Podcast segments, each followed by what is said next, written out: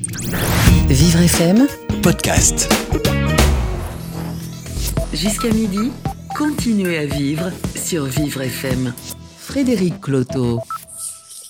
Bonjour et bienvenue en direct sur Vivre FM et à distance toujours euh, ce matin pour euh, une émission spéciale entre 11h et, et 12h sur le confinement de ceux qui ne peuvent pas en sortir et qui n'en sortiront jamais. Euh, 16e jour de confinement, pour les Français, ça devient un peu compliqué. On a des témoignages un peu partout de gens qui, quelle que soit leur situation, euh, on- affrontent des situations justement qui sont euh, très très euh, perturbantes voire, euh, voire euh, violentes, euh, psychologiquement parlant notamment, euh, enfermés dans 27 mètres carrés avec, euh, avec des enfants en bas âge, euh, l'école à faire en même temps que le travail, et puis cette peur euh, au ventre qui génère l'impossibilité de s'ouvrir et de se dire que euh, finalement on a au moins une perspective euh, d'en sortir, n'est-ce pas Thierry? C'est ce qui se passe en ce moment? Tout à fait, oui. C'est vrai qu'en ce moment, il faut quand même assez relativiser. hein. on parle de plus de 2 milliards euh, d'individus sur cette planète qui sont aujourd'hui confinés, dont on fait partie. Mais ce confinement, il faut essayer de trouver bah, d'abord peut-être une organisation différente de, la journée. hein. Je pense que là, c'est super important de- de se dire que c'est pas grave, mais il va falloir effectivement planifier sa journée, euh, euh, faire de sorte à ce que bah, on positive. Et puis cette positive attitude, euh, faut aussi euh, l'avoir dans la perspective. Bah, ce n'est que temporaire, c'est pas permanent. Alors, il y a une échéance, comme je le disais. Pour certains, il n'y en a pas, il n'y en aura jamais. Nous en aurons au téléphone de, ces personnes qui sont peut-être pas pleines de sagesse, mais en tous les cas qui peuvent nous aider à surmonter cette, cette, cette crise psychologique. Euh, Philippe Pozzo dit Borgo sera avec nous en direct d'Essaouira. Philippe Pozzo, euh, si vous ne le savez pas, c'est celui qui a inspiré le film Intouchable, qui a été vu par une vingtaine de millions de, de- gens. Euh, Nous aurons Philippe Streif aussi, ancien euh, pilote de Formule 1, qui lui, du jour au lendemain, après un accident euh, euh, sur un circuit, bah, s'est retrouvé euh, bloqué. Donc l'homme qui vivait à 300 à l'heure, euh, aujourd'hui, on va voir comment il fait. Euh, nous aurons Véronique Blandin, la déléguée générale de l'association Alice. Euh, LIS, ça veut dire Locked In Syndrome. Vous savez, ce sont les gens qui sont euh, confinés et enfermés dans leur propre corps et qui n'ont plus parfois que les paupières pour, euh, pour s'exprimer. Et euh, évidemment, bah, on va parler à, ces personnes-là. Nous aurons euh, Pascal et Sandrine euh, Alvaredo euh, en ligne, et puis Stéphane et Philippe Vigan, euh, deux couples qui sont directement concernés par ce, par ce syndrome. Mais tout de suite, nous retrouvons Gladys et sa revue de presse. Bonjour Gladys. Bonjour Frédéric, bonjour à tous. Merci, merci d'être fidèle au rendez-vous. Je vous en prie. Alors aujourd'hui, euh, on va parler, euh, entre autres, du 1er avril. Et oui, alerte coronavirus. Par mesure de précaution, le 1er avril 2020 est reporté au 1er avril 2021. C'est la titraille qui a choisi le canard enchaîné en ce jour. Chacun y va de son poisson d'avril traditionnel, mais cette année, dans ce contexte de crise sanitaire, il paraît bien évident que l'on évitera les blagues foireuses, comme le rapporte la Libre Belgique.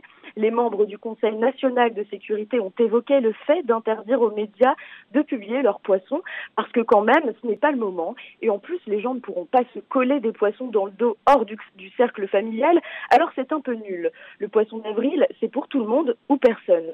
Discours d'une ministre qui a préféré rester dans l'anonymat. Alors interloqué, je me suis dit que les ministres en Belgique devaient pratiquer le langage à la Mélenchon, et puis les Belges et leur franc-parler, ça ne choque plus personne. Passons. On nous parle dans cet article d'une guerre entre les Flamands et les francophones qui ne seraient pas d'accord avec la date de report du 1er avril.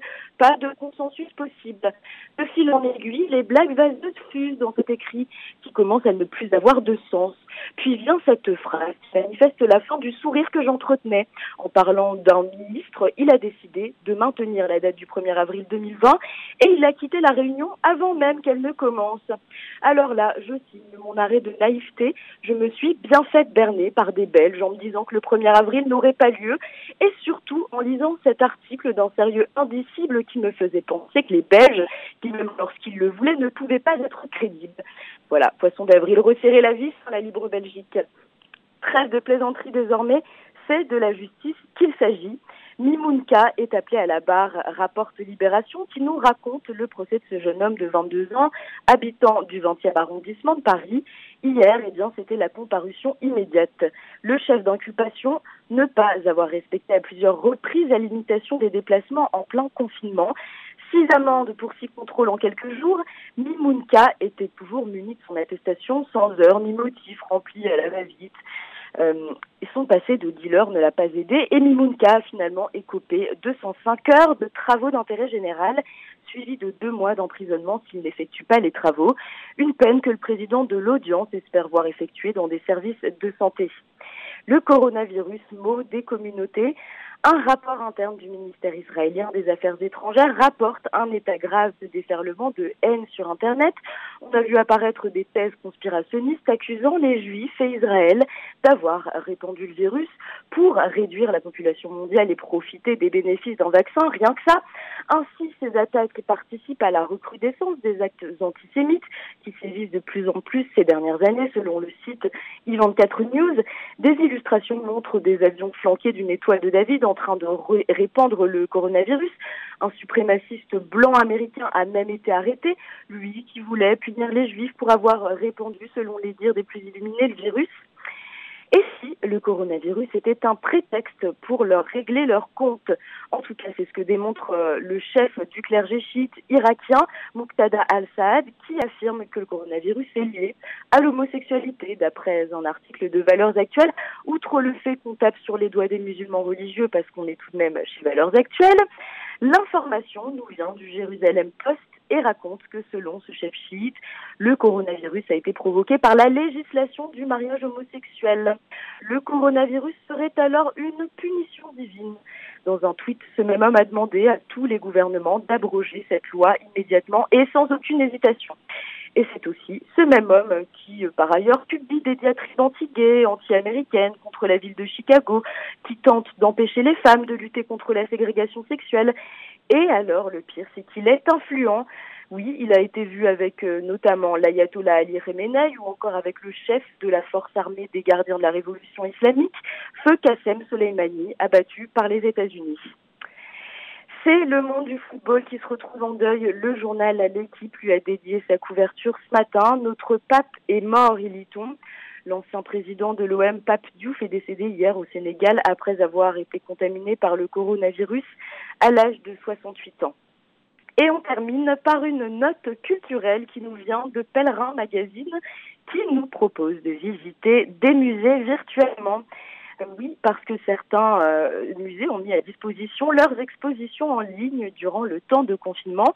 On peut par exemple admirer le coq de Chagall, le violon de Braque au musée des beaux-arts de Lyon. On peut aussi se glisser au centre Pompidou et admirer des œuvres contemporaines, Kandinsky, Fernand Léger ou encore Matisse. Et si vous êtes plus paysage normand, le musée des impressionnismes Giverny met en ligne huit expositions. Vous y croiserez notamment un certain Monet. Voilà, c'est tout pour moi. On se retrouve demain. Bonne journée. Merci, merci Gladys et à demain en direct sur, euh, sur Vivre FM euh, à la même heure. Vous écoutez Continuez à vivre sur Vivre FM. Frédéric Cloto. Le confinement de ceux qui ne peuvent pas en sortir, qui n'en sortiront jamais, on en parle aujourd'hui avec des invités euh, très concernés. Philippe Pozzo di Borgo est le premier d'entre eux. Bonjour Philippe. Bonjour Frédéric. Bonjour, je suis ravi de vous avoir en ligne. Euh, d'abord, est-ce que vous allez bien? Ah ben voilà une bonne question. Depuis 27 jours, ça va bien, sauf aujourd'hui. Aujourd'hui, ah, ça va pas. Bon, écoutez, j'espère que, cette émission va vous redonner la pêche. En tout cas, merci euh, d'être en direct de Dessaouira avec nous. Euh, pour parler justement un peu aux Français qui, qui, se, qui se torturent l'esprit en se disant que voilà, ils sont confinés dans des appartements, euh, parfois dans des maisons. Il y a des conditions un peu euh, différentes pour chacun d'entre eux. Beaucoup de, de, gens qui nous écoutent, évidemment, ont vu le film Intouchable. C'est le film qui a été inspiré par votre, votre histoire personnelle. Et du jour au lendemain, un accident de parapente, je crois, vous a fait basculer dans un immobilisme physique euh, quasi total. Alors évidemment pas intellectuel du tout, euh, l'immobilisme. Comment avez-vous fait pour surmonter cette épreuve? D'abord, il faut être très pragmatique et j'aurais tendance à dire à nos amis français qui sont en, confinement qu'il faut rester pragmatique. Et puis, il faut aussi de temps en temps reconnaître que c'est pas facile, que les choses ne vont pas facilement. Et comme je le disais, moi, ça va pas. Et je pense que si on demandait aux Français comment ils vont aujourd'hui, beaucoup diraient ça va pas terrible. Mais une fois qu'on a dit ça, pourtant, il y a quelque chose qui se passe. Ce qui est important, c'est qu'on est toujours en vie. Et c'est la première chose, c'est quand même évident comme constat. Et il y a beaucoup de nos Français qui sont morts et qui vont mourir. Il y a beaucoup de gens, leurs proches, qui sont dans le chagrin et le deuil. Et nous sommes en vie. Donc c'est déjà très important. Alors être en vie, c'est effectivement la première des choses dont il faut se souvenir parce que euh, si vous voulez, Philippe, les morts, Philippe Pozzo, les, morts qu'on affiche, on ne les voit pas. Il y a une sorte de peur invisible. Il y a deux inconnus. C'est un, est-ce que ça va m'arriver à moi? Et la deuxième, c'est quand est-ce que je vais pouvoir en sortir? Dans certaines familles, c'est relativement ingérable. Comment, fait-on pour essayer de se, changer les idées ou pour reprendre une des expressions que je, je, vous ai entendu une fois me dire d'ailleurs, c'est se tourner vers l'autre pour éviter de se focaliser sur son propre problème. Oui. Eh bien, je crois qu'il faut simplement se poser. Et le confinement, c'est une occasion de se poser dans notre vie et dans votre vie qui est très agitée, très mouvementée, très bruyante. La première fois, vous avez probablement l'occasion de vous poser. Et en se posant, on se pose les bonnes questions. Et la première, c'est de prendre conscience qu'on est fragile. Et je dois confesser qu'avant mon accident, pendant 42 ans, j'ai persuadé que j'étais intouchable, que j'étais immortel. Eh ben, c'est une erreur. Première constatation, c'est qu'on est fragile, vulnérable, et nous partageons cette condition entre nous. C'est quand même considérable de dire qu'on n'est pas unique, on n'est pas immortel, et que nous sommes tous fragiles. Nous faisons partie de cette condition humaine. C'est un atout, parce qu'une fois qu'on a posé cet euh, constat, on change ses priorités. Donc ce confinement, c'est l'occasion de se dire, mais est-ce que j'ai les bonnes priorités? Euh, Je pense que si on prend conscience qu'on est qu'on est mortel, on va réorganiser nos priorités, on va arrêter de courir derrière n'importe quoi. Donc c'est l'occasion de penser. C'est quoi cette première des priorités que vous préconisez? La, plus importante pour vous aujourd'hui? C'est que vous êtes confiné, et peu de bruit, peu de mouvement. Vous êtes avec les vôtres. Vous êtes dans un espace et dans le présent. Ça se passe maintenant. Et vous allez découvrir avec délectation que vous avez les vôtres qui sont autour de vous et vous allez les, découvrir comme probablement vous n'avez jamais découvert jusqu'à maintenant. Donc le plus important, c'est de profiter de ce moment long, de découvrir les vôtres. Et par la même occasion, vous allez vous découvrir vous-même. Alors, chez vous, vous avez découvert quoi de, que vous n'aviez justement euh, jusqu'ici pas eu conscience? Ben, Jusqu'à mon accident, j'ai considéré que le plus important, c'était moi. Et que j'étais vraiment intouchable. Mais c'est très angoissant de se dire que je suis le plus important et que ça va être encore mieux demain et qu'on va progresser toute notre vie vers quelque chose d'absurde. Tout d'un coup, je découvre qu'il y a l'autre et que le bonheur, c'est d'être avec l'autre c'est beaucoup plus simple à gérer que ces courses effrénées contre euh, je ne sais pas trop quoi. Donc l'autre, l'autre, c'est le bonheur. Passer d'une vie agitée, comme vous le disiez, mouvementée, bruyante, à d'un seul coup un silence euh, que je qualifierais silence de mort, euh, puisqu'il y a quand même une ombre assez sordide qui plane au-dessus de, tout le monde. C'est pas un exercice facile. Combien de temps ça peut mettre? Combien de temps vous avez mis pour arriver à cette, euh, on va dire, cette forme de philosophie ou de sagesse? Ça s'est fait du jour au lendemain? Non, non, ça a pris un peu de temps. Euh, j'étais un peu contraint par l'accident, mais je pense que vos auditeurs sont aussi contraints par le confinement de se poser les bonnes questions. Une fois qu'ils se posent la bonne question, ils vont trouver les réponses très rapidement. Donc c'est le, fait de profiter de ce moment de pause, un peu imposé par les, circonstances. Euh, on se pose les bonnes questions. Pourquoi je suis là Qu'est-ce que je fais? Qu'est-ce que je vais faire d'abord ces semaines qui me restent à faire avec les miens? Et je vais en profiter pour les considérer. Et qu'est-ce que ça veut dire considérer l'autre qui est dans la même pièce que moi? Essayer de regarder avec attention, certaine tendresse, du respect, et puis, puis se dire mais, mais qu'est-ce qu'il me dit? Qu'est-ce qu'il qu'est-ce qu'il souhaite l'autre? Tout d'un coup, s'oublier puis considérer l'autre, et c'est le début de la guérison. Est-ce que c'est peut-être même l'occasion de se poser des questions les uns les autres qu'on n'a jamais osé se poser ou qu'on n'a jamais eu le temps de se poser? Ah je crois qu'une fois que vous avez la pause avec vous-même, que vous vous décentrez, que vous considérez l'autre qui est en face de vous, vous allez trouver des paroles d'authenticité, de vérité. Et vous allez être tout d'un coup désarmé. En fait, c'est un moment de désarmement. Et c'est délicieux d'être désarmé parce qu'on se dit les vraies choses. On n'est pas dans le cinéma. Et on n'a pas le choix. Euh, en revanche, on a une échéance. Euh, il y a un moment où on sait que ce confinement sera levé. Vous, ce n'est pas votre cas. vous savez que vous serez confiné dans votre, dans votre corps en l'état toute votre vie. Est-ce qu'il y a une différence quand on a une échéance ou quand on n'en a pas sur le mode de réflexion? Oui, certainement. Mais je pense que le confinement est suffisamment long pour que vous en gardiez quelque chose en sortant de ce confinement. Euh, moi, je suis peut-être coincé, mais j'ai les miens autour de moi et ils me sortent de mon confinement. Je, suis paralysé, d'accord, j'ai des douleurs insupportables, d'accord, mais j'ai les miens qui sont autour de moi et ils me sortent. Eh bien, vous, vous allez arriver en fin de confinement.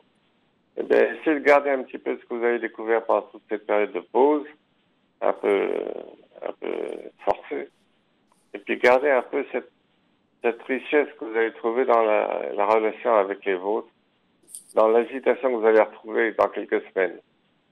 Essayez de, de goûter ces moments de pause que les, autres, vôtres vous ont fait découvrir. Et gardez ça dans la vie active. Philippe Pozzo, ce sont des paroles de sagesse que vous, que vous dites là. C'est vrai que c'est entre l'accélération qu'on vit ces dernières années, hein, puisqu'il y, a des choses qui vont de plus en plus vite, euh, et l'individu, effectivement, qui un jour se retrouve euh, ben, bêtement stoppé, euh, sur sa lancée, sur sa continuité. Comment pensez-vous qu'il doit aujourd'hui bah, réfléchir différemment sa journée Parce que je pense que là, les, les, conseils qui, que cherchent l'ensemble des individus, l'ensemble des Français, c'est comment je m'organise. Ah, vous parlez pour le confinement? Oui. je, je crois que il faut d'abord essayer de faire un peu de silence. Alors là, vous avez l'occasion de faire silence, c'est qu'il n'y a rien qui vous oblige de faire du bruit ou de faire du cinéma. Et puis, passer du temps avec les autres. C'est extraordinaire que vous allez découvrir la richesse de chacun d'entre eux, leurs différences. Ils sont tous différents. Alors que, initialement, dans ma vie active, je considère tout le monde un peu pareil, un peu normal, un peu productif, efficace, etc. Là, tout d'un coup, vous allez découvrir qu'ils sont différents. C'est une richesse inouïe. Et puis si vous écoutez bien ce qu'ils vous disent, ils vont vous expliquer un peu ce qu'ils attendent de vous. Écoutez ce qu'ils vous demandent. Même s'ils ne le, formalisent pas ou ne le formulent pas euh, avec des mots, ils, essaient de l'exprimer. Et puis une fois que vous avez percuté qu'ils vous demandaient des choses particulières, ben, essayez de rendre, de répondre à cette demande. Vous allez voir combien c'est riche d'être en phase avec les vôtres. C'est quand même indispensable d'être proche des, siens. vous avez l'occasion de vous rapprocher encore. Une fois que vous avez pris cette habitude de vous rapprocher des vôtres, vous serez plus à l'aise avec les autres. Eh bien, écoutez, c'était une parole qu'on va euh, espérer être entendue parce que voilà, se rapprocher des nôtres, on n'a pas le choix. Euh, mais pour être à l'aise soi-même et mieux ensuite euh, encore avec d'autres. J'imagine que vous ne sortez pas de l'endroit où vous êtes, Philippe. Est-ce que vous avez quand même une, visibilité sur la, situation au Maroc d'une manière générale? Est-ce que les, comment, les hôpitaux sont débordés Est-ce que la population est confinée? Alors, la population est confinée, les, les peu d'hôpitaux qu'il y a sont débordés. Mais ce qui est très remarquable au Maroc, c'est qu'il y a un véritable sens civique. Les gens sont très proches, la famille élargie est un peu votre sécurité sociale ici. Et donc j'imagine que si le Maroc pouvait bénéficier des, des moyens français, euh, on serait tous euh, guéris ici. Et si en France on pouvait bénéficier un petit peu de l'attention de chacun d'entre nous pour les autres, comme les Marocains savent le faire entre eux, ben, je pense que la France irait beaucoup mieux. Donc on a beaucoup à apprendre de, de ce pays que le Maroc est pauvre, mais qui est très solidaire. On voit bien que ce n'est pas un hasard si vous euh, vivez là-bas depuis, euh, depuis plusieurs années maintenant. Merci beaucoup Philippe Pozzo di Borgo d'avoir été avec nous en direct de Dessaouira ce matin. Euh, on vous souhaite évidemment de, la meilleure santé possible et, doublement merci si ce matin ça allait pas bien d'avoir quand même pris le temps d'être avec nous et de partager ces, ces paroles. À très bientôt à nouveau sur l'antenne de Vivre FM. Alerte coronavirus. Si vous avez de la toux et de la fièvre, vous êtes peut-être malade. Dans ce cas, restez chez vous. Limitez les contacts avec d'autres personnes. Appelez votre médecin. La maladie guérit en général en quelques jours avec du repos, mais si les signes s'aggravent, que vous avez des difficultés importantes à respirer et que vous êtes essoufflé, appelez le 15 immédiatement. Plus d'informations sur gouvernement.fr. Ceci est un message du ministère chargé de la Santé et de Santé publique France. Jusqu'à midi, continuez à vivre sur Vivre FM. Frédéric Cloto. Vous, pourrez retrouver, euh, quand vous le souhaiterez, pardon, en podcast, évidemment, sur vivrefm.com et puis sur la, page Facebook de Vivre FM, euh, toutes ces interviews et l'ensemble de ces, de ces émissions. Je vous ai coupé la chic, Thierry, je suis désolé. Tout à fait, mais avant de le retrouver en podcast, on va le retrouver en direct. Bonjour Kevin Aubin. Bonjour. Alors, comme d'habitude, euh, d'abord, est-ce que vous allez bien aujourd'hui? Oui, ça va? Oui, ça va. Pourquoi aujourd'hui pas trop, pas trop confiné euh, Non, non, ça va. Pas trop. Alors, vous, on le sait, vous faites tous les jours le, la tournée un petit peu des réseaux sociaux euh, pour essayer de regarder un peu ce qu'il y a euh, à 360 sur notre petite planète. Et donc, vous commencez ce matin avec le Brésil et puis avec un personnage quand même assez atypique qui est Jair Bolsonaro. Totalement, bien résumé. On commence ce matin avec le Brésil. Le réseau social Twitter a supprimé des vidéos postées par le président brésilien Jair Bolsonaro. En fait, Bolsonaro est totalement anti-confinement. Il ne veut pas en entendre parler. Pourtant, les membres de son gouvernement, notamment le ministre de la Santé brésilien, préconisent, prônent un confinement de la population. Il faut dire que le Brésil recense plus de 4000 cas de coronavirus et plus de 100 décès. Ce bilan n'a pas empêché Jair Bolsonaro d'aller au contact de certains de ses concitoyens. Sur les images, on pouvait voir le président brésilien serrer des mains ostensiblement pour la caméra. Des vidéos que Bolsonaro a ensuite postées avant-hier sur son compte officiel Twitter en martelant que les Brésiliens ne demandaient qu'à travailler.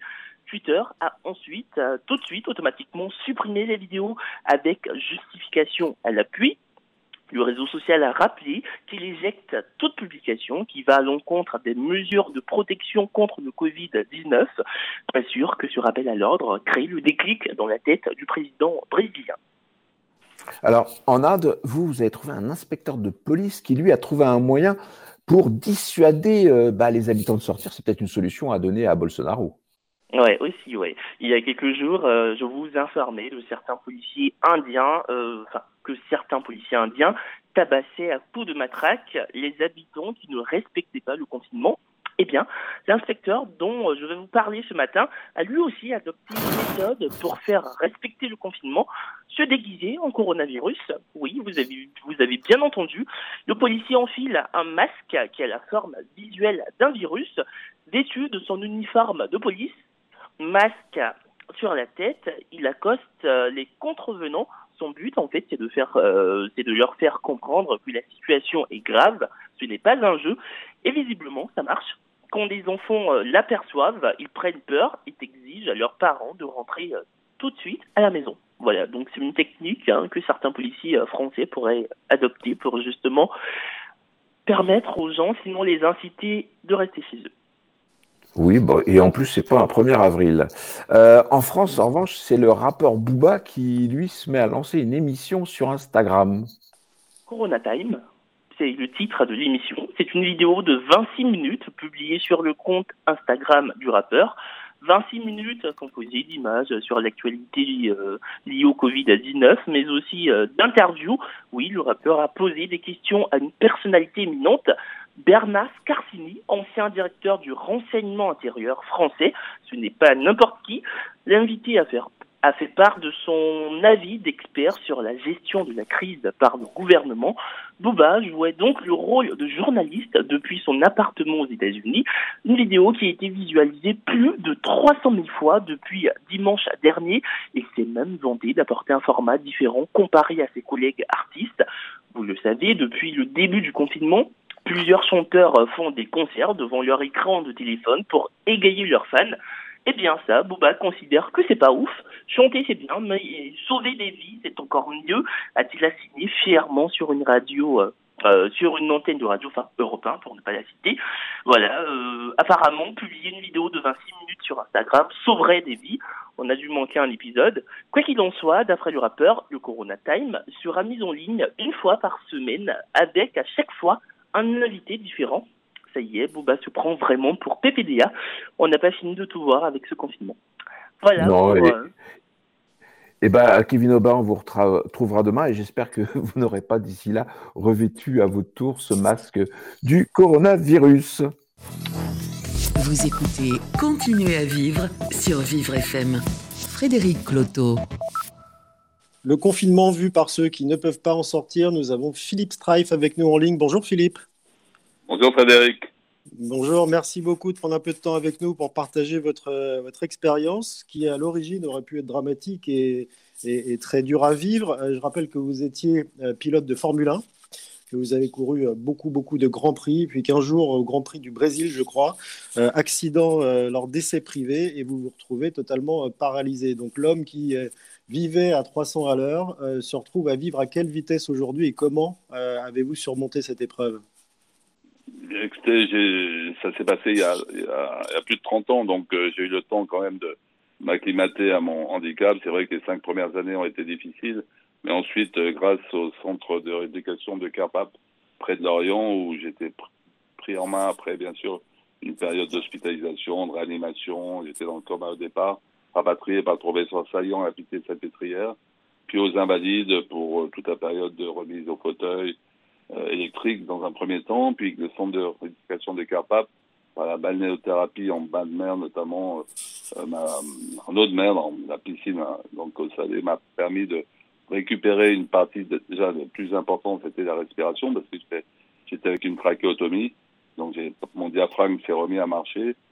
Ça, c'est aux invalides. Après, à Carpap, mes épaules se sont remises à marcher de C4, C5 euh, au qui était ma liaison avec le coup du lapin du haut casque, j'ai pu récupérer jusqu'à C6, c'est-à-dire euh, les épaules qui me permettent maintenant de pousser mon fauteuil et surtout, surtout, de conduire ma propre voiture sans pédale, sans volant avec un joystick. Donc je reconduis normalement. Vous conduisez, vous conduisez toujours et même, et même vite, m'a-t-on dit. Euh, psychologiquement, comment on peut euh, aider là aujourd'hui les Français qui sont passés d'une liberté quasi totale un confinement qui est très très dur à vivre pour la plupart d'entre eux. Euh, comment on passe de cette, de cette liberté à, euh, à, l'acceptation et, et, au fait de positiver le fait d'être enfermé euh, dans un, dans, un, dans un cadre, dans un moule, et en l'occurrence vous, dans, dans une partie de votre corps? Bien c'est vrai que je suis prisonnier de mon corps, mais pas de ma liberté, puisque je viens de vous dire, je conduisais ma voiture. Bien sûr pas en cette période de confinement, donc je suis, comme tout le monde, bloqué chez moi. Ceci étant dans de bonnes conditions parce que grâce à l'équipe que j'ai mise en place autour de moi, notamment euh, grâce à la MDPH et à la loi de 11 février 2005, j'ai bénéficié des, des, aides humaines euh, par CESU qui me permettent, en cette période de confinement, de bénéficier quand même de euh, d'un accompagnement, euh, puisque je suis totalement dépendant, ne serait-ce que pour manger, euh, faire ma toilette, m'habiller et faire du sport. Bon, j'en profite pour faire du sport euh, domicile. J'ai la chance d'avoir un, vélo, vous savez, d'appartement, mais je dirais adapté à, à, mon handicap, puisque je peux euh, pédaler avec les mains, pédaler passivement avec les jambes. Et avec cela, ça me fait de la, rééducation et de la mobilisation surtout, entretenir mon corps pour pas qu'il régresse, justement qu'il qu devienne ankylosé euh, par le manque de d'activité, parce que c'est vrai que normalement je, bouge beaucoup avec ma voiture, je fais beaucoup de piscine, je, balnéothérapie. Et bon, c'est pas le cas ici, mais pour l'instant, avec ces confinements qui, j'espère, va se terminer fin avril ou plus tard, courant le mois de mai, J'espère. Philippe Streff, dans votre quotidien, euh, ce confinement, euh, bah, est-ce qu'il vous empêche d'avoir accès à un ensemble de soins? Non, moi j'ai tous les soins que j'ai habituellement, j'ai de la chance. euh, grâce à cette équipe mise en place euh, bien avant euh, ce problème de coronavirus, depuis maintenant, je dirais, une quinzaine d'années, et la loi du 11 février 2005, qui a été fêtée d'ailleurs par notre président Macron le 11 février dernier à l'Élysée, en grande pompe, c'était les 15 ans de cette loi, qui est maintenant assez bien rodée en ce qui concerne l'accompagnement des personnes handicapées, lourdement dépendantes, comme c'est mon cas avec cette stratégie. Donc je dirais que le plus dur pour moi, c'est de ne pas voir ma famille, puisque j'ai deux enfants euh, et même deux petites filles, des petits enfants, donc de mon premier fils aîné, euh, qui sont confinés aussi, et là je les vois pas, donc c'est ce qui est le plus dur. Et qu'est-ce que vous avez mis en place pour essayer de maintenir la relation avec eux? Bah, C'est comme beaucoup de gens. Euh, il y a des vidéos audio, enfin conférences par WhatsApp ou par, par FaceTime, et donc ou Skype, enfin ça, ça dépend, ça dépend des téléphones que utilisent mes enfants et, et mon épouse, bon, euh, je suis séparé de mon épouse, donc ça aussi. Euh, bon, bon, on communique quand même très bien par rapport à nos enfants et, et aussi avec mon travail, puisque je travaille au ministère de l'Intérieur. Et là, c'est en, en, visioconférence, bien évidemment, en télétravail, puisque mon rôle est d'être conseiller handicap auprès du délégué interministériel à la sécurité routière et de, euh, nous sommes ministère de l'Intérieur tous en, en télétravail, bien évidemment. Là, le problème qui se pose aujourd'hui, Philippe Strife, c'est moins le problème euh, euh, technique. On a vu qu'il y, a plein de choses qui sont mises en place et, un, confinement qui d'ailleurs n'est pas euh, total. Hein, on n'est pas on n'est pas enfermé à 100%, mais c'est vraiment le point psychologique. Il y a des gens qui sont, on va, qui, qui, vont être, on va dire, nantis. ils vont être dans une grande maison, peut-être à deux ou à trois, ils ont un jardin, ils peuvent sortir, bouger. Euh, d'autres, euh, pas du tout, euh, des, enfermés, comme je le disais, dans 27 mètres carrés à 4 ou 5. Est-ce qu'on peut imaginer aider ceux-là, ceux qui, qui ont vraiment des difficultés précises sur ce confinement et qui en arrivent maintenant à entre guillemets péter les plombs? Comment, comment qu'est-ce que vous pouvez leur, leur conseiller de, de, penser ou de faire? Bah, Écoutez, s'ils ont la chance comme moi d'avoir été habitué à travailler via un ordinateur, euh, puisque moi je me suis mis, il faut le dire, euh, après mon accident, à, toutes ces technologies de, de télétravail, d'internet. Enfin, il faut dire que j'ai eu mon accident en 1989 et que Internet est arrivé cinq ans plus tard et que donc c'est là que j'ai appris à utiliser, malgré que je n'ai pas l'usage de mes doigts et de mes mains, un clavier, une souris spéciale avec une souris qui passe haut, bas, gauche, droite Bon, j'ai vu que certaines personnes comme moi, encore plus lourdement handicapées, arrivaient à, bouger leur souris avec euh, les yeux. Bon, si on a la chance d'être équipé comme ça en télétravail, je dirais que moi, ça change pas grand-chose. Je, je, fais toujours mes mails. J'en profite pour être encore plus présent euh, euh via les réseaux sociaux avec mes amis. Donc, euh, je peux dire, j'ai la chance de pas m'ennuyer. Au contraire, entre le sport, entre le télétravail et entre mes amis que, à la limite, je contacte plus souvent en, en confinement que quand je suis bah, avec mes activités euh, dans ma voiture, sur la route, on ne peut pas téléphoner par, par, euh, euh, par, prudence, bien sûr, et parce que c'est la loi.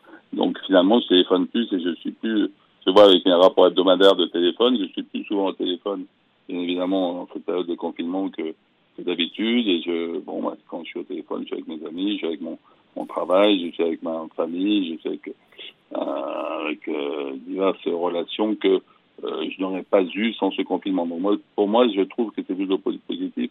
Et surtout en tant qu'ancien ambassadeur de Nicolas Hulot depuis 2005 pour, euh, pour la planète, la sauvegarde de la planète, je me rends compte que c'est peut-être un mal pour un bien.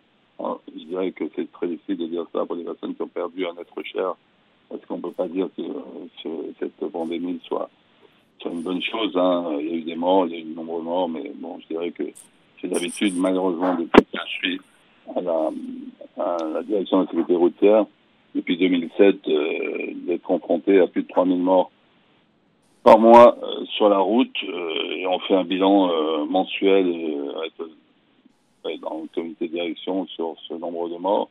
3000 par par mois quand même. on n'arrive pas à descendre tout ce seuil, mais c'est déjà 3000 morts de trop. Et donc malheureusement j'ai l'habitude de ce de problème de ce genre de chiffres, oui. Une avancée technologique pour se déplacer en voiture, mais qui, qui malheureusement, ben, il faut toujours être relativiser les choses et se dire que quand je suis arrivé à Secrétaire en 2007, il y avait, il y avait 8000 morts par mois. On a 5000 vies épargnées par mois. Et quand on voit les chiffres du coronavirus, c'est énorme. Mais malgré tout, euh, même au niveau mondial, c'est beaucoup, beaucoup plus faible que les accidentés de la route. Le domaine dans lequel je travaille, il faut toujours relativiser les choses et, se dire que pour l'ensemble de la planète et de l'économie mondiale, la mondialisation dont on parle si souvent, et de l'Europe par rapport à la Chine ou, ou les États-Unis, enfin, je dirais, euh, on a appelé ça les, enfin, la Russie, enfin, comment Attendez, là, euh, c'est euh, les quatre grands, grands, grands pays de ce monde qui gèrent l'économie mondiale? Eh bien, euh, il y a, on voit, on voit que maintenant tout le monde y aura une remise à plat et peut-être un, redéploiement des, euh, des, des, forces et, des, et la volonté de, en allant jusqu'à euh, la sauvegarde de notre planète et des, et des vivres, puisqu'on voit que euh, virus... Euh, avec un peu, de recul, vous direz que la technologie aujourd'hui euh, nous permet de, bien vivre ce confinement, en tout cas mieux qu'on ne pouvait le vivre auparavant? Ah bah Bien sûr, si c'est arrivé avant 1994 et, l'arrivée d'Internet, on le vivrait beaucoup plus mal. Et donc je pense que euh, de ce côté-là, ça montre à tout le monde que on peut vivre et travailler en télétravail, en se déplaçant moins, donc en, en, et on le voit tous les jours qu'il y a une empreinte écologique de l'homme sur la planète qui est énorme, puisque avec ce confinement, on se rend compte que la pollution est moindre, donc euh, tout le monde va aller dans ce dans ce sens-là maintenant. Et donc, tant mieux pour la planète. Moi, j'entends Nicolas Hulot le dire depuis 2005.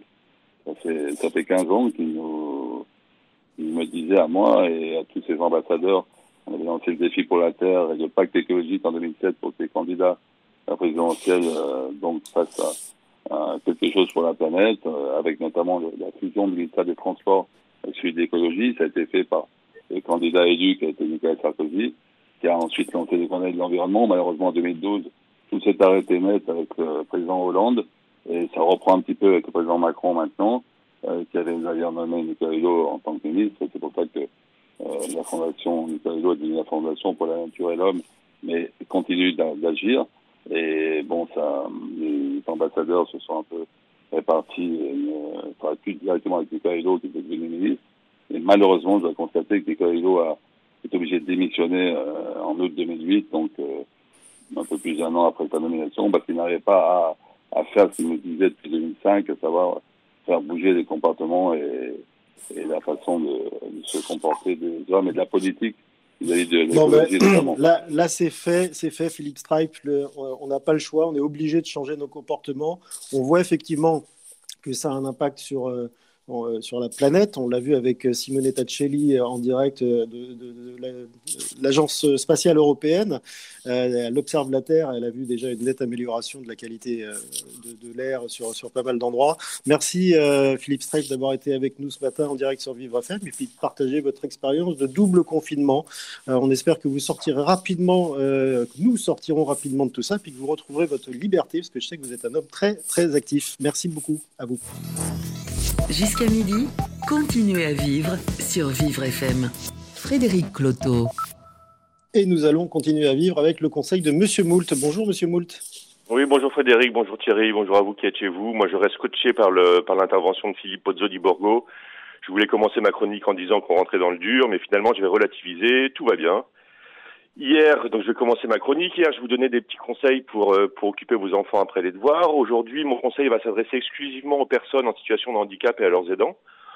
Il y a beaucoup d'initiatives qui ont été mises en place depuis le début du confinement pour ces personnes, mais c'est vrai que c'est un petit peu difficile de s'y retrouver.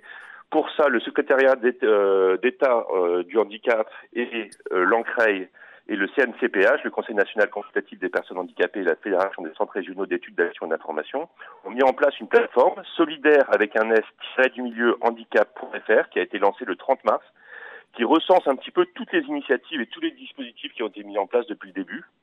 Ça peut être de l'assistance, de l'accompagnement, des livraisons de courses, des médicaments, du temps d'écoute. Enfin voilà, il y a vraiment toutes les toutes les initiatives qui sont qui sont qui sont référencées. Pour une lecture plus efficace, les actions de solidarité recensées par le site sont également regroupées selon les différents types de handicap. Donc, par exemple, si vous faites, si vous êtes autiste Asperger, vous avez une, une catégorie, vous cliquez dessus et vous avez toutes les associations qui apparaissent. C'est une plateforme qui est solide, qui est évidemment accessible et gratuite. N'hésitez pas à y aller. Vous pouvez retrouver toutes ces informations sur le site, euh, sur le site, sur la page Facebook de Vivre FM. Euh, je, je, vous répète l'adresse mail solidaire-handicap.fr. Merci à vous. On vous retrouve demain. Avant de terminer, je voulais faire un gros big up à, Morgane qui est en régie, qui prend des euh, risques pour nous pour vous fournir cette émission. Portez-vous bien. À demain. C'était Monsieur Moult en direct de Normandie, 11h42 et vous êtes sur Vivre FM. Merci Monsieur Moult et on parlera de cette plateforme euh, un peu plus en détail avec euh, Jérémy Borrois, le, nouveau président du fameux CNCPH, vendredi en direct sur Vivre FM. Vous écoutez Continuez à vivre sur Vivre FM. Frédéric Cloteau.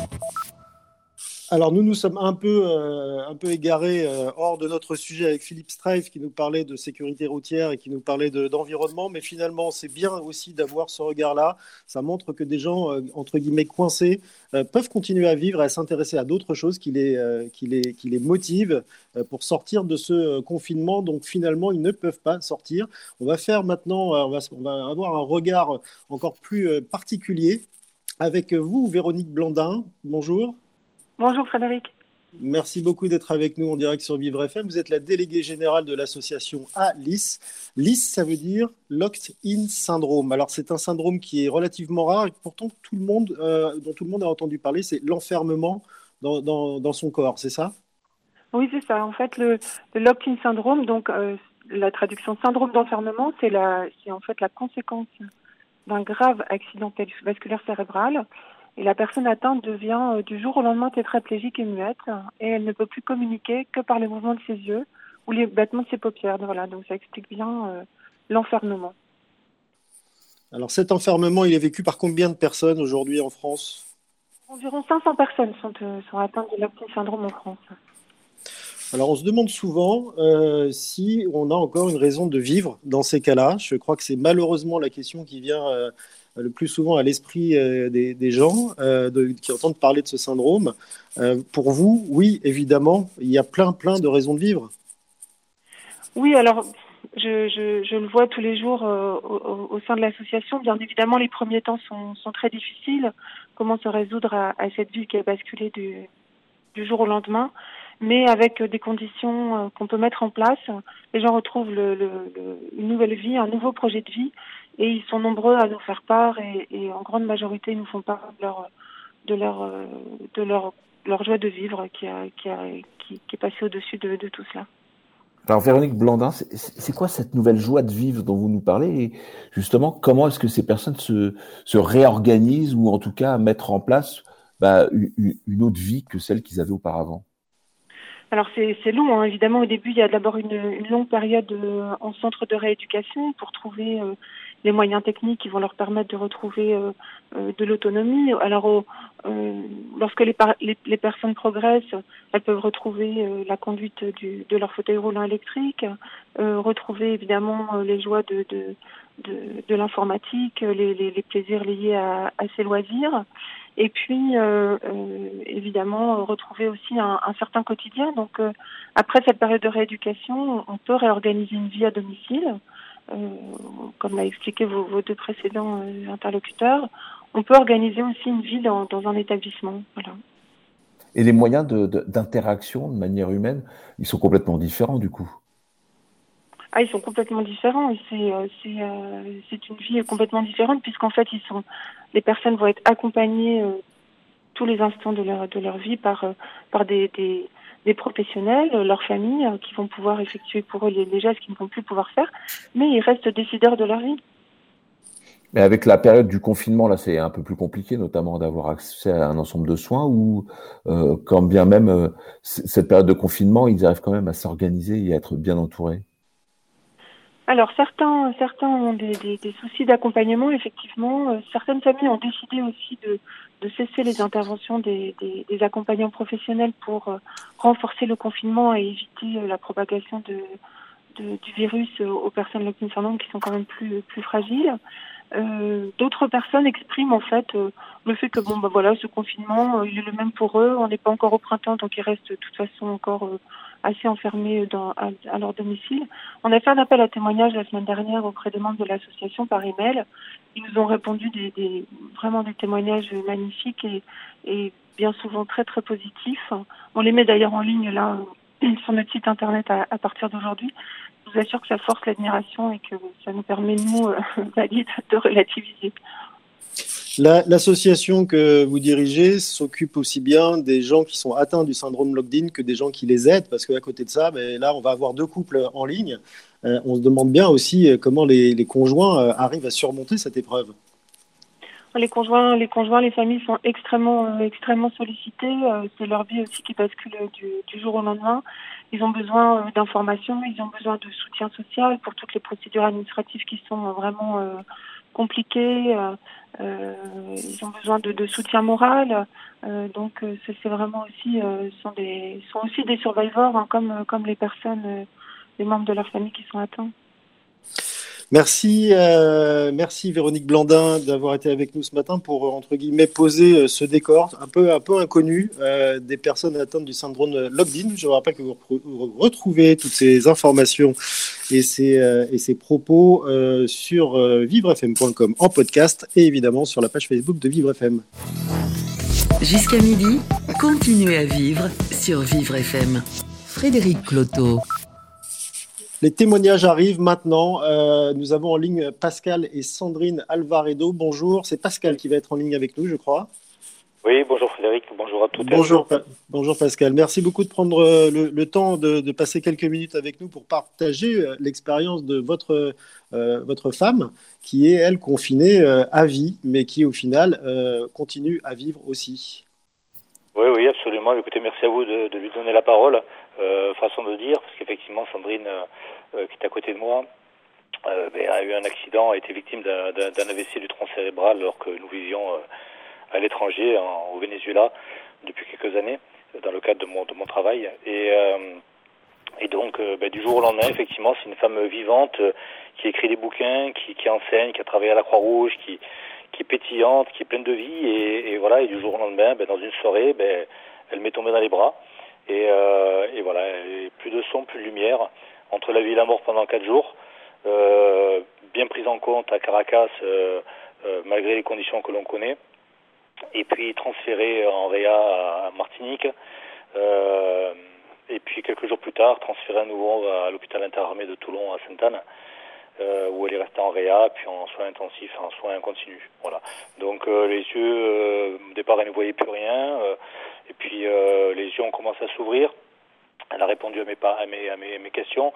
Elle avait toute sa tête. J'ai tout de suite compris qu'elle avait toute sa tête et tout de suite elle a réagi. Elle m'a aidé dans la vie du quotidien puisque ben, j'étais démuni. Hein. Elle, a s'occupé de beaucoup de choses dans la vie, dans notre couple, puisqu'on vit depuis longtemps ensemble. Et, euh, et voilà. Et au bout d'un mois et demi, transféré au centre de rééducation de, du service Coast à la Seine. Euh, voilà, avec une, équipe médicale formidable. Euh, qui, s'est beaucoup très bien occupé de Sandrine parce que lock syndrome est quelque chose de particulier. On a tendance à, traiter, excusez-moi les, propos, un lock syndrome comme un, une personne en état euh, neurovégétatif, comme si elle ne comprenait rien. Je ne sais pas si je me trompe sur les mots, mais je m'en excuse. Non, non, mais vous, vous faites bien de le préciser. On l'a, on l'a dit clairement aussi avec Véronique Blandin. Euh, on, imagine qu'une personne atteinte de syndrome n'a aucune raison de vivre. Hein. C'est très clair. C'est vraiment ce que les gens pensent. Hein. Voilà, alors, alors qu'au contraire, c'est la personne, elle a toute sa tête et encore plus qu'avant et beaucoup plus de recul. Euh, le seul problème, c'est qu'elle ne veut pas communiquer. Donc avec Sandrine, ben, écoutez, comme l'ensemble des, des, victimes qui nous sont à l'écoute là, euh, ben, voilà, les yeux sont revenus. Donc c'était oui, non avec les yeux et des codes. Voilà, et puis après tout doucement la ventricité qui est revenue. Euh, encore une fois, grâce à l'équipe médicale qui nous a beaucoup aidé à, à, l'hôpital de la Seine. Et surtout, ce que je voulais dire, c'est que ce qui nous a beaucoup aidé, ce qui a beaucoup aidé Sandrine dans sa dans sa reconstruction qui est en cours, c'est euh, l'association euh, Locked-in Syndrome que représente Véronique, là, qui était à l'antenne. Sincèrement, je les remercierai jamais assez. Voilà, ah, dès que j'ai entendu Locked-in Syndrome à l'hôpital Sainte-Anne à Toulon, parce que personne ne savait ce que c'était, euh, je suis allé sur Internet, je suis tombé sur Alice, j'ai contacté, elle m'a rassuré, elle m'a orienté, elle m'a aidé. Ils m'ont tous aidé, ils nous ont tous aidés, ils nous ont prêté du matériel pour Sandrine, de la poursuite oculaire, pour l'aider à pouvoir s'exprimer à travers un écran. Euh, Donc franchement, c'était c'était de très grande utilité et c'était, ça l'est toujours. Et, et Alice fait une, un travail formidable à ce niveau-là. Il y a des groupes de parole qui sont organisés dans chaque région et, et des colloques nationaux qui sont organisés.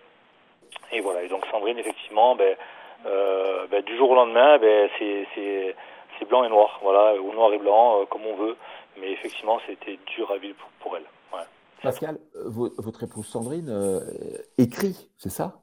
Absolument, Sandrine écrit. Euh, alors, elle, a, elle écrivait déjà avant son accident, et si vous permettez de faire une petite, euh, une petite parenthèse à ce sujet, effectivement, elle, écrit, elle a écrit un bouquin qui est neuf nouvelles, qui a été auto-édité quelques jours avant son accident et euh, qui sont c'est en ligne sur euh, la Fnac, Livrinova, sur tous les grands sites, euh, en tapant Sandrine Alvaredo, Le sang de l'autre, parce que c'est le nom de son, de, enfin, c'est le titre de son livre. Voilà, il est possible de consulter cette, quelques extraits et de pouvoir si vous le souhaitez l'acheter. 2,99€, excusez-moi, je fais de la pub. Mais vous avez raison, il n'y a pas de souci. Euh, est euh, Sandrine, euh, qui est à côté de vous, qui nous entend. Merci Sandrine, en tous les cas, de, prêter attention et de nous avoir prêté, Pascal, quelques minutes. Sandrine, vous écrivez en ce moment même un livre, non pas en cachette de, de Pascal, mais vous, voulez, vous ne voulez pas qu'il lise ce que vous êtes en train d'écrire. Non.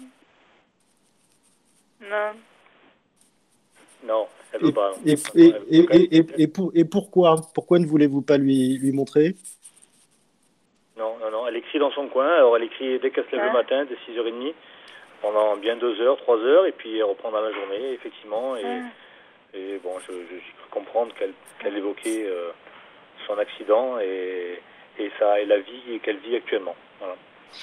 Et justement, toute la richesse qu'elle trouve, euh, Sandrine, non pas à se raccrocher, mais à s'accrocher tout simplement à tout ce qui peut euh, continuer de la faire vivre, euh, écrire, parler, échanger. Et le moindre, la moindre opportunité, comme vous l'avez dit, avec l'aide évidemment des, gens qui sont autour de vous, visiblement, elle, l'a saisie pour avancer. Vous avez fait un choix particulier, Pascal, m'avez-vous dit, euh, au moment du déclenchement de, du confinement, vous avez choisi de vous occuper, euh, vous seul, de Sandrine, alors que d'habitude, il y a beaucoup, beaucoup de gens qui, euh, qui passent. Ce choix, c'était pour la protéger du virus? Oui, oui, absolument. Sandrine, à l'occasion de son accident, a été victime d'une pneumopathie avec pneumothorax. Enfin, tout, était, tout était très compliqué au niveau de son état de santé. On a vraiment... C'était vraiment très dur de pouvoir la faire revenir à la surface. Elle s'est battue, c'est une vraie battante. Et effectivement, euh, quelques jours euh, avant les, décisions euh, du, du, président de la République, nous avons déjà anticipé, on avait, on avait suspendu toutes les, les aides diverses pour justement la protéger effectivement et pour minimiser les risques. Voilà. Donc effectivement, on reste enfermé dans la maison et de toute façon, ça ne change pas grand-chose pour, pour elle, pour nous. après un an et demi, enfin, pardonnez-moi, après 13 mois d'hospitalisation et puis et maintenant enfermé entre quatre murs. Donc euh, la rééducation, on l'a fait à domicile tous les deux, avec l'aide à distance de, de, notre orthophoniste et de notre kiné. Et, de notre kiné. Et, euh, et voilà, et on, et on gère comme, euh, comme le disaient les précédents intervenants, on, on, gère avec de la téléconsultation quand on peut, et, et puis avec Internet, heureusement qu'il y a des moyens de communication pour, nouveaux moyens de communication pour nous aider. Et puis beaucoup de courage et de, positivisme euh, qu'on ressent dans votre voix. Merci à tous les deux, Sandrine et Pascal Alvaredo, d'avoir été en ligne et de partager cette expérience d'ultra confinement, si je puis dire, en direct avec nous sur Vivre FM. Nous avons également euh, Stéphane et Philippe Vigan en ligne. Bonjour Stéphane. Bonjour Frédéric. Bonjour, merci beaucoup de, prendre le temps d'être avec nous. Euh, d'abord, on va prendre des nouvelles de Philippe parce que votre cas est particulier. Quand on a préparé cette émission, vous m'avez dit que Philippe était atteint euh, non seulement donc, du syndrome locked-in, mais en plus du coronavirus. Comment ça se passe là aujourd'hui? Alors, je vais dire les choses en deux temps. Philippe, il est locked-in syndrome depuis 30 ans. C'est probablement l'un des plus euh, anciens, on va dire. Donc, le confinement, il connaît ça depuis bien longtemps.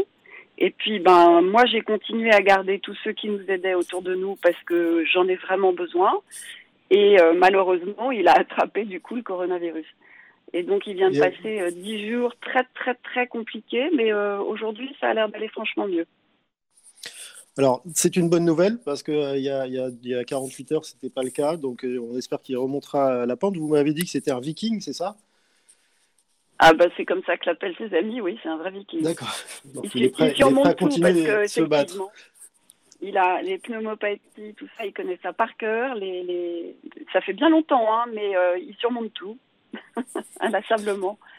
Alors, est-ce que le confinement, pardon Stéphane, le confinement donc, commence franch- franchement à se plaindre beaucoup de Français, parce qu'on en est au 16e jour, que c'est parfois très très dur dans, certaines conditions euh, euh, un peu euh, défavorisées. Ce confinement-là, pour vous, il vous paraît juste désuet par rapport à ce que vous vivez avec Philippe depuis 30 ans?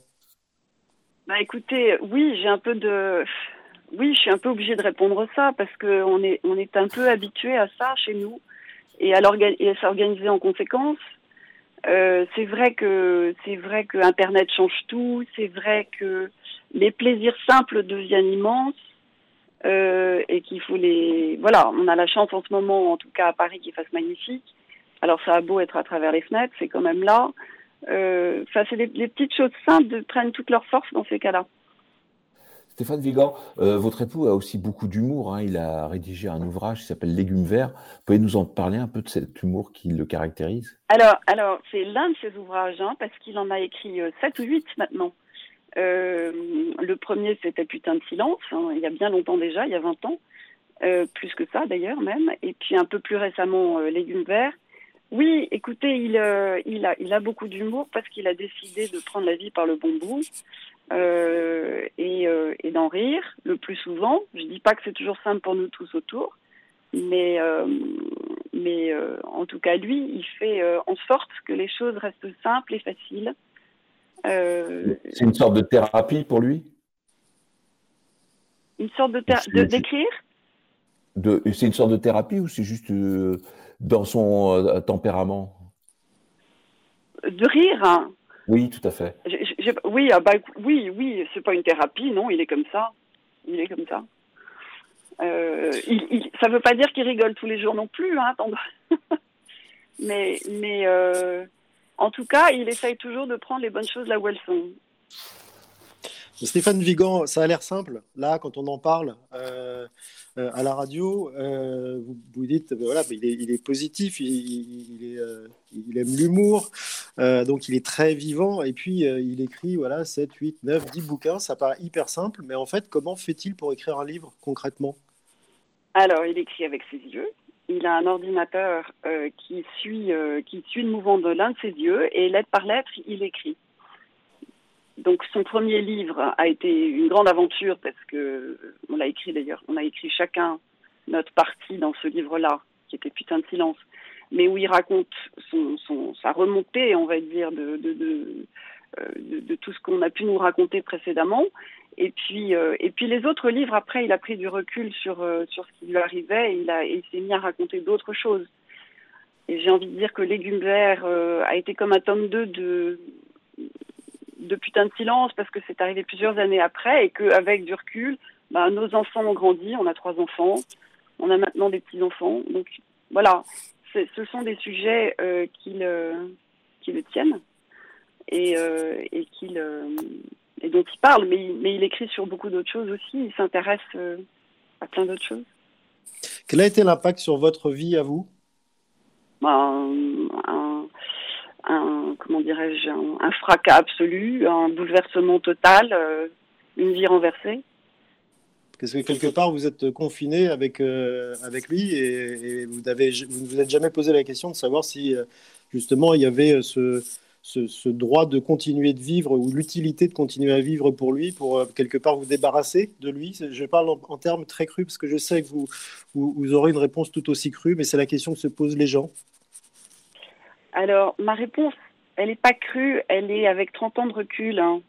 Il y a les étapes, les étapes du début où on se bagarre comme, des fous avec lui, tous, hein, et moi, bien entendu, plus particulièrement.